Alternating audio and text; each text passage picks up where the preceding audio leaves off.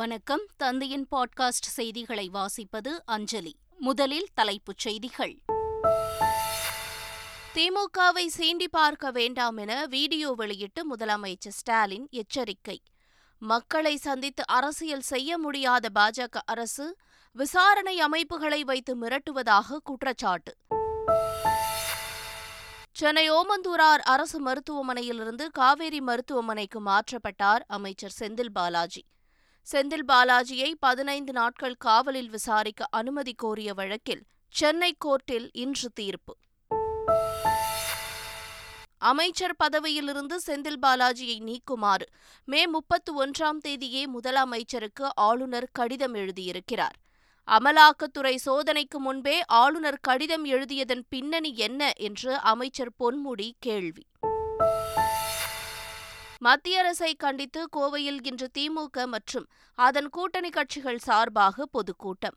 Congress communist விசிக மதிமுக உள்ளிட்ட கட்சிகளின் தலைவர்கள் பங்கேற்பு. குஜராத்தில் நள்ளிரவில் அதிதீவிர புயலாக கரையை கடந்தது பிபர்ஜாய் புயல். சூறைக்காற்றுடன் வெளுத்து வாங்கிய மழை தொள்ளாயிரத்து நாற்பது கிராமங்கள் பாதிப்பு. ஜப்பானில் ராணுவ பயிற்சியின் போது மூன்று ராணுவ அதிகாரிகள் சுட்டுக் கொலை நாடு முழுவதும் பயிற்சிகளை நிறுத்த உத்தரவு. டிஎன்பிஎல் ஐந்தாவது லீக் ஆட்டத்தில் சேபாக் சூப்பர் கில்லிஸ் ஏழு விக்கெட்டுகள் வித்தியாசத்தில் அசத்தல் வெற்றி. பதினைந்து புள்ளி நான்கு ஓவர்களிலேயே திருப்பூர் தமிழன் சனியை வீழ்த்தியது.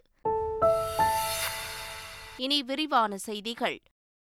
கலைஞர் பன்னோக்கு மருத்துவமனை பதினைந்து மாதங்களில் கட்டி முடிக்கப்பட்டதாக முதலமைச்சர் ஸ்டாலின் பெருமிதம் தெரிவித்தார். சென்னை கிண்டியில் உள்ள கிங்ஸ் ஆராய்ச்சி நிலைய வளாகத்தில் இருநூற்று ஐம்பது கோடி ரூபாய் மதிப்பீட்டில் கட்டப்பட்ட கலைஞர் பன்னோக்கு மருத்துவமனையை அவர் திறந்து வைத்தார். ஆறு தளங்கள் ஆயிரம் படுக்கை வசதிகளுடன் கட்டப்பட்டுள்ள மருத்துவமனையில் இதயம் சிறுநீரகம் குடலிறப்பை உள்ளிட்ட பிரிவுகளுக்கு அறுவை சிகிச்சை அளிக்கப்படுகிறது. இந்நிகழ்ச்சியில் பேசிய முதலமைச்சர் ஸ்டாலின் மாவட்டத்திற்கு ஒரு மருத்துவக் கல்லூரி என்ற சிந்தனையை கொண்டு வந்தவர் கருணாநிதி எனவும் மறைந்த பிறகும் தமிழ் சமுதாயத்திற்கு பயனளிக்கிறார் எனவும் புகழாரம் சூட்டினார். கலைஞர் பன்னோக்கு சிறப்பு மருத்துவமனை திறப்பு விழாவிற்கு குடியரசுத் தலைவரை வரவிடாமல் சிலர் தடுத்துவிட்டதாக முதலமைச்சர் ஸ்டாலின் குற்றம் சாட்டியுள்ளார். தலைவர் கலைஞர் அவர்கள் தன்னுடைய வாழ்க்கை வரலாறாக நெஞ்சுக்கு நிதி எழுதினார். இது எல்லோருக்கும் தெரியும். நெஞ்சுக்கு நிதியின் முதல் பாக வெளியீட்டு விழா ஆயிரத்தி தொள்ளாயிரத்தி எழுபத்தி ஐந்து ஜனவரி பனிரெண்டாம் நாள் கலைவாணர் அரங்கில் நடப்பதாக ஏற்பாடானது. அதனுடைய முதல் பாகத்தை அன்றைய குடியரசுத் தலைவர் பக்ருதீன் அலி அகமது அவர்கள் அந்த நிகழ்ச்சியிலே கலந்து கொள்வதற்கு ஒப்புக்கொண்டிருந்தார். அந்த நூலை பெற்றுக்கொள்ள அன்றைய தமிழ்நாடு ஆளுநராக இருந்த கே. கே. அவர்கள் வருவதாகவும் ஒப்புக்கொண்டிருந்தார். கடைசி நேரத்தில் இதோ இப்போது நடந்திருப்பதைப் போலவே அப்போதும் குடியரசுத் தலைவரை வரவிடாமல் சிலர் தடுத்து விட்டார்கள். அமைச்சர் செந்தில் பாலாஜி சென்னை தேனாம்பேட்டையில் உள்ள காவேரி மருத்துவமனையில் அனுமதிக்கப்பட்டுள்ளார். அமலாக்கத்துறையால் கைது செய்யப்பட்டுள்ள அமைச்சர் செந்தில் பாலாஜி தனியார் மருத்துவமனையில் சிகிச்சை எடுத்துக்கொள்ள உயர்நீதிமன்றம் அனுமதி அளித்திருக்கிறது. அதன்படி நேற்று இரவு அமைச்சர் செந்தில் பாலாஜி ஓமந்தூரார் அரசு மருத்துவமனையிலிருந்து காவேரி மருத்துவமனைக்கு மாற்றம் செய்யப்பட்டார். காவேரி மருத்துவமனையில் அமைச்சர் அனுமதிக்கப்பட்டதையொட்டி ஐம்பதற்கும் மேற்பட்ட போலீசார் பாதுகாப்பு பணியில் ஈடுபட்டுள்ளனர். அமைச்சர் செந்தில் பாலாஜியை காவலில் எடுத்து விசாரிக்க அனுமதி கோரி அமலாக்கப் பிரிவு தாக்கல் செய்த மனு மீதான உத்தரவை சென்னை முதன்மை அமர்வு நீதிமன்றம் இன்று விசாரிக்கிறது. சட்டவிரோத பணப்பரிமாற்ற தடை சட்ட வழக்கில் கைது செய்யப்பட்டுள்ள அமைச்சர் செந்தில் பாலாஜியை பதினைந்து நாட்கள் தங்கள் காவலில் வைத்து விசாரிக்க அனுமதி கோரி அமலாக்கப் பிரிவினர் சென்னை முதன்மை அமர்வு நீதிமன்றத்தில் மனு செய்திருந்தனர். நேற்று நடைபெற்ற இந்த வழக்கின் விசாரணையில் இருதரப்பு வாதங்களையும் கேட்ட நீதிபதி உயர்நீதிமன்ற உத்தரவின் நகலை தாக்கல் செய்வதற்காக விசாரணையை வெள்ளிக்கிழமைக்கு ஒத்திவைத்தார். அமலாக்க பிரிவினரின் மனு மீதும் உத்தரவு பிறப்பிக்கப்படும் என்றும் தெரிவித்தார். செந்தில் பாலாஜி அமைச்சராக தொடர்வது சட்டவிரோதம் என ஆளுநரை சந்தித்த பிறகு எதிர்க்கட்சியான அதிமுக தெரிவித்துள்ளது. சென்னை கிண்டியில் உள்ள ஆளுநர் மாளிகையில் முன்னாள் அமைச்சர்கள் ஜெயக்குமார் சி. வி. சண்முகம் விஜயபாஸ்கர் ஆகியோரை ஆளுநரை சந்தித்தனர். அப்போது தமிழகத்தில் தற்போதைய சட்ட ஒழுங்கு பிரச்சினை செந்தில் பாலாஜி விவகாரம் குறித்து மனு அளித்தனர். பின்னர் செய்தியாளர்களை சந்தித்த முன்னாள் அமைச்சர் சி. வி. சண்முகம் செந்தில் பாலாஜி அமைச்சராக தொடர்வது சட்டத்திற்கு புறம்பானது என்றும் அவரை அமைச்சரவையிலிருந்து முதலமைச்சர் நீக்கியிருக்க வேண்டும் என்றும் வலியுறுத்தினார். பணத்தை பெற்றுக்கொண்டு லட்சக்கணக்கான கோடிக்கணக்கான பணத்தை பெற்றுக்கொண்டு வேலை தருவதாக சொல்லி மோசடி செய்து ஒரு வேலைக்கு பத்து பேரிடம் பணத்தை பெற்றுக்கொண்டு மோசடியாக இன்றைக்கு இருக்கின்ற கைதியாகி இருக்கின்ற குற்றவாளி அமைச்சர் செந்தில் பாலாஜியை இன்றைக்கு இந்த அரசாங்கம் இந்த முதலமைச்சர் காத்து கொண்டிருக்கிறார். இது முற்றிலும் தவறான செயல். எங்களுடைய அரசிலே அம்மாவுடைய அரசிலே போக்குவரத்து துறையாக இருந்த இன்றைக்கு இருக்கிற குற்றவாளி செந்தில் பாலாஜி ஊழல் செய்ததாக அன்றைக்கு எங்கள் அம்மாவிற்கு தெரிந்தபோது அவரை அமைச்சர்கள் வந்து நீக்கினார்கள். நீக்கப்பட்டார். பல்வேறு குற்றச்சாட்டு. இப்படிப்பட்ட ஊழல் குற்றச்சாட்டின் அடிப்படையில் அன்றைக்கு செந்தில் பாலாஜி அமைச்சரவையிலிருந்து நீக்கப்பட்டார். நீக்கப்பட்ட போது இதே இன்றைக்கு இருக்கின்ற முதலமைச்சர் எதிர்க்கட்சி தலைவர் அன்றைய எதிர்க்கட்சி தலைவர் என்ன சொன்னார்? செந்தில் பாலாஜி கைது செய்யப்பட வேண்டும். முதலமைச்சர் ஸ்டாலின் தமது வீடியோவில் வரம்பு மீறி பேசியுள்ளதாக தமிழக பாஜக தலைவர் அண்ணாமலை கண்டனம் தெரிவித்துள்ளார். கனிமொழி கைதுக்கு கூட ஸ்டாலின் இந்த அளவு கோபப்படவில்லை என்றும் அவர் விமர்சித்தார். நம்முடைய முதலமைச்சர் மாண்புமிகு திரு மு ஸ்டாலின் அவர்கள் காணொளியில் அவங்களுடைய தொண்டர்களுடைய கேள்விக்கு எப்பவுமே பதில் சொல்லிட்டு இருக்காங்க. அதுபோல் இன்று காலையிலே அவர் வெளியிட்டிருக்கக்கூடிய காணொளியில் ஒரு முதலமைச்சர் என்கின்ற வரம்பை மீறி இன்னைக்கு நம்முடைய முதலமைச்சர் மாண்புமிகு திரு மு க ஸ்டாலின் அவர்கள் பேசியிருக்காங்க. கனிமொழி அவர்களுடைய கைதுக்கு கூட முதலமைச்சர் அவர்கள் இந்த அளவுக்கு ஒரு கோவப்பட்டு நான் பார்க்கல. ஆனால் முதலமைச்சர் அவர்கள் செந்தில் பாலாஜியினுடைய கைதுக்கு இந்த அளவுக்கு கோவப்படுறாங்கன்னா பொதுமக்கள் பேசுகின்ற பேச்சு சரிதான். திமுகவினுடைய கருவூலம் என்பது செந்தில் பாலாஜி தான். திமுகவினுடைய ட்ரெஷரரே அதிகாரப்பூர்வமாக செந்தில் பாலாஜி தான் இருக்காங்கன்னு பொதுமக்கள் பேசுவது நம்முடைய முதலமைச்சர் அவருடைய என்ற காலை பேச்சை பார்க்கும் பொழுது நமக்கு ஊர்ஜிதமாகிறது.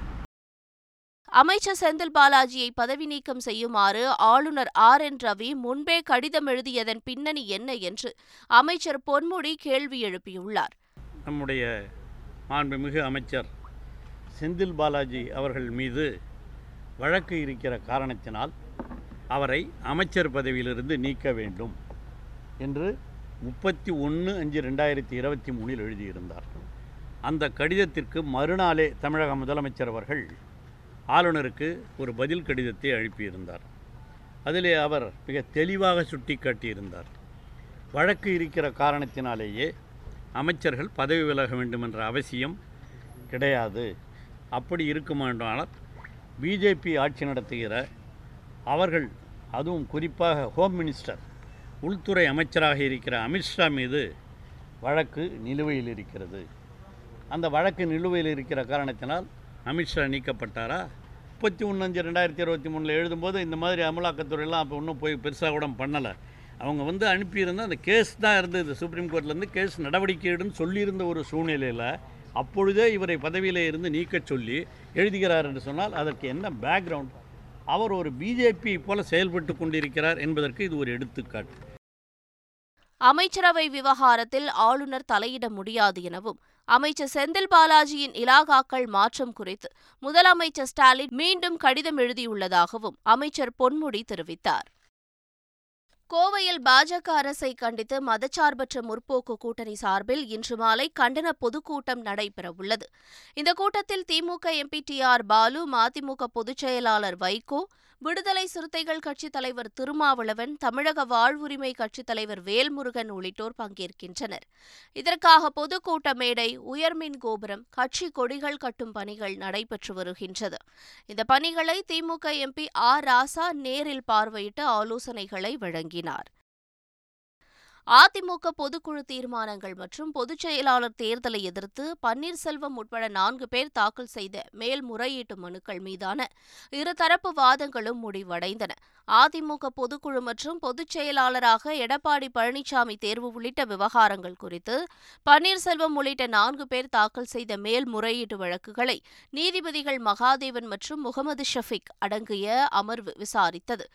இந்த மேல்முறையீட்டு வழக்கில் ஏழு நாட்கள் நடந்த வழக்கறிஞர்கள் வாதம் வியாழனுடன் நிறைவடைந்தது. இதையடுத்து ஜூன் இருபத்தி எட்டாம் தேதிக்குள் எழுத்துப்பூர்வமான வாதங்களை தாக்கல் செய்ய வேண்டும் என்று இரு தரப்பினருக்கும் உத்தரவிட்ட நீதிபதிகள் வழக்கின் விசாரணையை அன்றைய தினத்திற்கு தள்ளி வைத்தனர். கர்நாடக மாநிலத்தில் மதமாற்றம் தடை சட்டம் வாபஸ் பெறப்படும் என்று அமைச்சரவையில் முடிவு எடுக்கப்பட்டுள்ளது. கர்நாடகாவில் முதல்வர் சித்தராமையா தலைமையில் நேற்று அமைச்சரவை கூட்டம் நடைபெற்றது. இதில் மதமாற்ற தடை சட்டம் மற்றும் மத்திய அரசு திரும்பப் பெற்ற வேளாண் திருத்த சட்ட வாபஸ் பெறப்படும் என்றும் முடிவு செய்யப்பட்டது. அதோடு சமூக சேவகர் சாவித்ரிபாய் புலே குறித்தான பாடம் கொண்டுவரப்படும் என்றும் முடிவு செய்யப்பட்டுள்ளது. இதனைத் தொடர்ந்து ஆர் எஸ் எஸ் நிறுவனர் குறித்த பாடத்தை அகற்றி மாணவர்களுக்கு பாடத்திட்டத்தில் மாற்றம் கொண்டுவரப்படும் எனவும் நிறுவனம் முடிவு செய்யப்பட்டுள்ளது. மணிப்பூரின் நிலைமை கவலைக்கிடமாக உள்ளதாக பிரியங்கா காந்தி வேதனை தெரிவித்துள்ளார். கடந்த மாதம் இரு பிரிவுகளைச் சேர்ந்த மக்களிடையே அங்கு மோதல் ஏற்பட்டதன் காரணமாக மாநிலத்தின் பல்வேறு பகுதிகளில் வன்முறை வெடித்தது. இந்த வன்முறை சம்பவங்களில் இதுவரை நூற்றுக்கணக்கானோர் உயிரிழந்த நிலையில் கலவர் மேற்பட்ட பகுதிகளிலிருந்து ஆயிரக்கணக்கான மக்கள் வெளியேற்றப்பட்டு முன்னூற்று நாற்பத்தி ஒன்பது நிவாரண முகாம்களில் தங்க வைக்கப்பட்டுள்ளனர். இதற்கிடையே இம்பாலில் பாதுகாப்பு படையினர் மற்றும் கலவரக்காரர்களிடையே நேற்று கடும் மோதல் ஏற்பட்டது. இதையடுத்து கலவரத்தில் ஈடுபடுவோர் மீது கண்ணீர் புகை குண்டுகளை வீசி கலவரத்தை கட்டுப்படுத்தும் முயற்சியில் பாதுகாப்பு படையினர் ஈடுபட்டனர். இம்பால் பள்ளத்தாக்கில் பல வீடுகளுக்கு தீ வைக்கப்பட்டதால் அப்பகுதியில் பெரும் பதற்றம் நிலவி வருகிறது. இந்நிலையில் காங்கிரஸ் பொதுச் செயலாளர் பிரியங்கா காந்தி வெளியிட்டுள்ள டுவிட்டர் செய்தியில் மணிப்பூரில் நிலைமை மிகவும் கவலைக்கிடமாக உள்ளது. மணிப்பூர் மக்களின் பாதுகாப்பையும் அமைதியை மீட்டெடுக்க மத்திய அரசு உடனடியாக நடவடிக்கை எடுக்காதது மிகவும் வருத்தமளிக்கிறது என்றும் பதிவிட்டுள்ளார். மேற்கு வங்காள பஞ்சாயத்து தேர்தலில் வேட்புமனு தாக்கல் செய்ய சென்றவர்கள் மீது துப்பாக்கிச்சூடு நடத்தப்பட்டதில் மூன்று பேர் உயிரிழந்தனர்.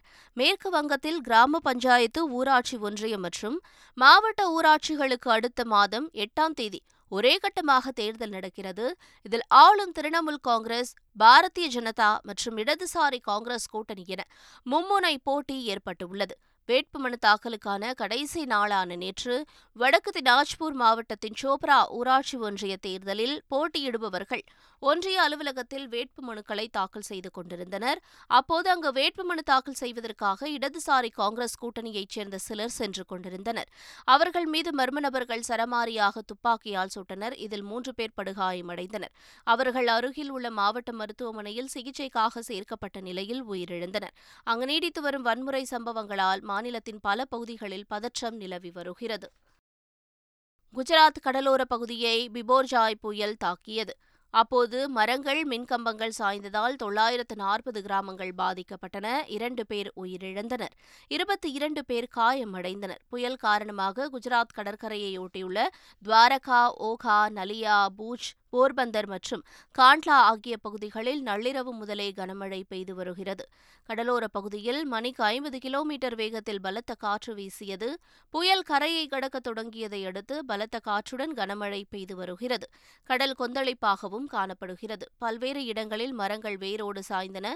மின் கம்பங்களும் சாய்ந்துள்ளன. கூரை வீடுகளின் மேற்கூரைகள் பெயர்ந்து காற்றில் பறந்தன.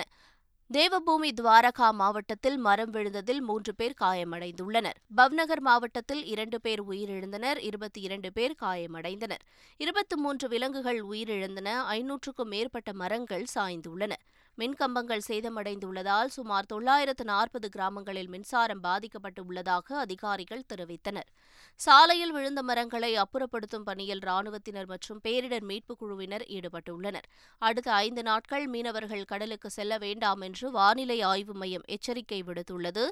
இதனிடையே புயல் பாதிப்பு நிலவரம் குறித்து முதல் மந்திரி பூபேந்திர படேலிடம் பிரதமர் மோடி தொலைபேசி வாயிலாக கேட்டறிந்தார். ஜப்பானில் ராணுவ பயிற்சியின் போது மூன்று ராணுவ அதிகாரிகள் சுட்டுக் கொல்லப்பட்டனர். இதனால் நாடு முழுவதும் பயிற்சிகளை நிறுத்த உத்தரவிடப்பட்டுள்ளது.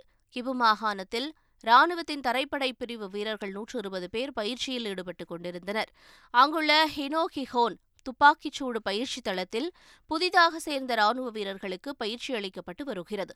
இதில் கடந்த ஏப்ரல் மாதம் ராணுவத்தில் சேர்ந்த பதினெட்டு வயது வீரர் ஒருவருக்கு துப்பாக்கிச்சூடு பயிற்சி அளிப்பதற்காக ராணுவ அதிகாரிகள் மூன்று பேர் நியமிக்கப்பட்டிருந்தனர். அதன்படி கடந்த சில நாட்களாக அவருக்கு பயிற்சி அளிக்கப்பட்டு வந்தது. அதில் ஒரு ராணுவ அதிகாரியுடன் பதினெட்டு வயது வீரருக்கு தகராறு ஏற்பட்டுள்ளது. இந்நிலையில் நேற்று வழக்கம் போல பயிற்சி நடந்தது. அப்போது அந்த ராணுவ அதிகாரியை நோக்கி திடீரென அந்த வீரர் துப்பாக்கியால் சுட்டார். இதில் சம்பவ இடத்திலேயே பலியானார். அதை தடுக்க முயன்ற இரண்டு வீரர்களும் சுட்டுக் கொல்லப்பட்டனர். சம்பவத்தின் எதிரொலியாக நாடு முழுவதும் துப்பாக்கிச்சூடு மற்றும் வெடிமருந்து சம்பந்தப்பட்ட பயிற்சிகளை தற்காலிகமாக நிறுத்தி வைக்க உத்தரவிடப்பட்டுள்ளது. டிஎன்பிஎல் தொடரில் நடந்த ஐந்தாவது லீக் போட்டியில் ஹைட்ரீம் திருப்பூர் தமிழன்ஸ் அணியை ஏழு விக்கெட்டுகள் வித்தியாசத்தில் சேபாக் சூப்பர் கில்லிஸ் வீழ்த்தியது. கோவையில் நடந்த போட்டியில் முதலில் பேட் செய்த ஐட்ரீம் திருப்பூர் தமிழன் சனி இருபது ஓவர்களில் ஏழு விக்கெட்டுகள் இழப்பிற்கு நூற்று இருபது ரன்கள் எடுத்தது. அடுத்து பேட் செய்த சேபாக் சூப்பர் கில்லிஸ் பதினைந்து புள்ளி நான்கு ஓவர்களில் மூன்று விக்கெட்டுகளை மட்டுமே இழந்து வெற்றி இலக்கை எட்டியது. மீண்டும் தலைப்புச் செய்திகள். திமுகவை சீண்டி பார்க்க வேண்டாம் என வீடியோ வெளியிட்டு முதலமைச்சர் ஸ்டாலின் எச்சரிக்கை.